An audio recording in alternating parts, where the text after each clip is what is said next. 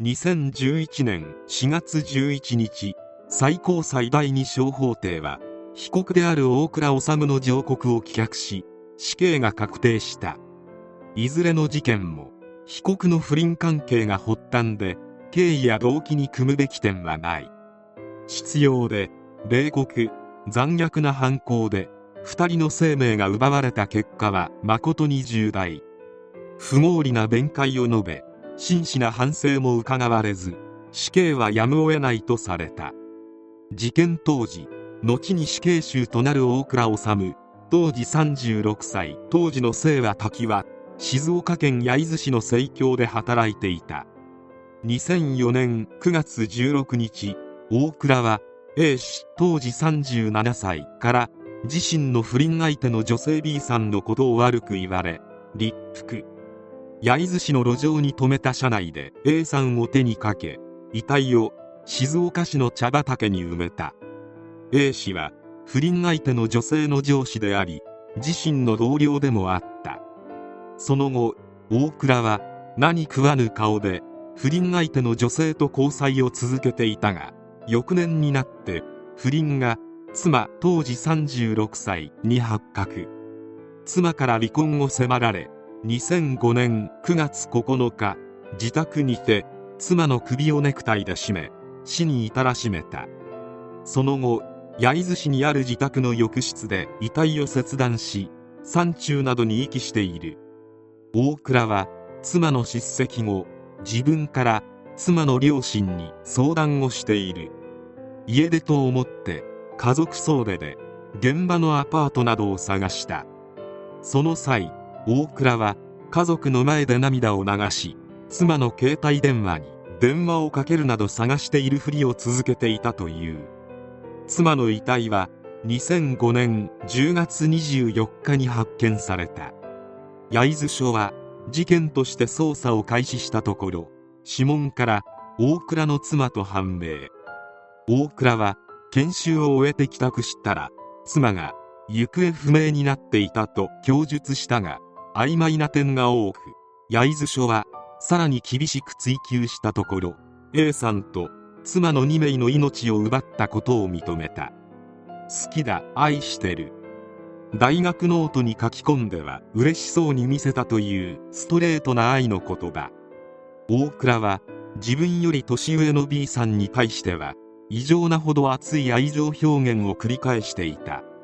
しかし交際相手には常に優しかった大倉は意見の合わない部下を容赦なく怒鳴りつける。もう一つの顔も持っていた。年上の部下にも厳しく怒鳴り散らした。周囲の助言にも全く耳を貸さなかったという。そんな大倉と B さんとの交際の始まりは大倉の結婚から1年も経たない2003年春のこと。大倉は仕事にかこつけて B さんを半ば強引に連れ出し親密になるのに時間はかからなかった。A 氏の命を奪った翌日も大倉は遺体をトランクに隠したままデート。同日夜 B さんから A 氏の叱責を告げられると大げさに驚いてみせたもののその裏では A 氏の遺体を茶畑に埋めている。遺体が発見された後も通夜に行ったら子供が A 氏に似ていてかわいそうでたまらなくなったと話したという。大倉の言動で際立つのは相手への独占欲である。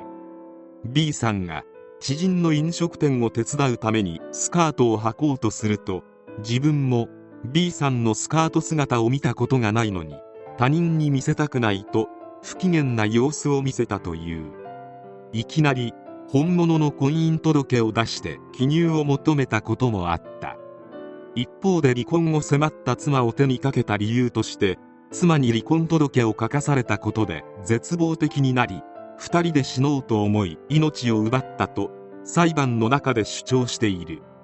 しかし2審にて裁判長は妻を手にかけた動機は不倫相手との関係維持のためであり不倫相手に対する死母の情を汚す相手に対し制裁を加えるという両事件共通の基盤があるとの見方を示している。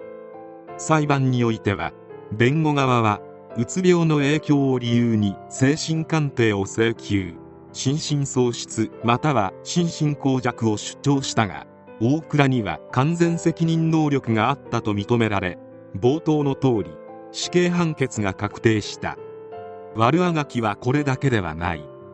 死刑確定後大倉は元交際相手の女性である B さんが2005年から2006年にかけて行われた警察と検察の取り調べや島田関西での証人尋問の際大倉との交際や精神状態などについて食い違う内容を供述したために精神的苦痛を受けたとして県に500万円の損害賠償を求める訴訟を起こしている。B さんは嘘を言ったわけでなく記憶をたどって話したに過ぎないと反論。同年10月31日静岡地裁は訴えを却下する判決を言い渡した。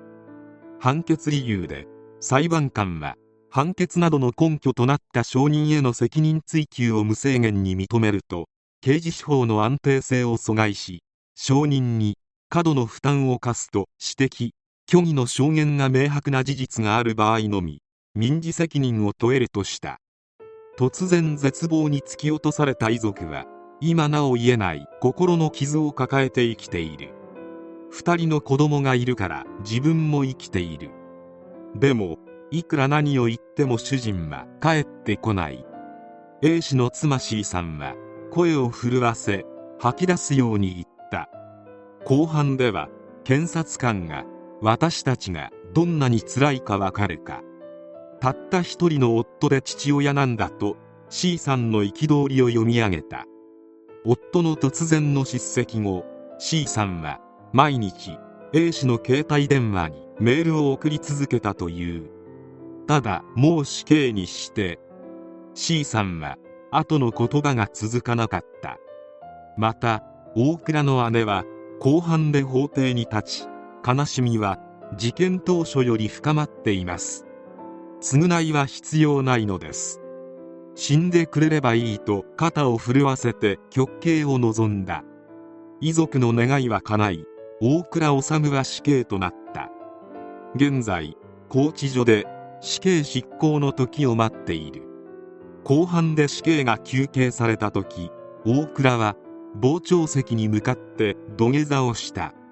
これは本心で行ったものなのか芝居であったのかはわからない。ただわかることは遺族らは大倉に対して死以外の望みは持っていないことである。遺族は死刑以外は受け入れられないほど大倉に裏切られ絶望させられた。もともとは大倉の不倫が原因で始まった事件で全ての原因は大倉にあり被害者には何の落ち度もない。大倉を知れば知るほど同情の余地はなく極刑以外はありえないと思わせる。お決まりの心神耗弱原刑などが認められなかったのはせめてもの救いであろうか。早く執行してこの世から去ってもらいたいものである。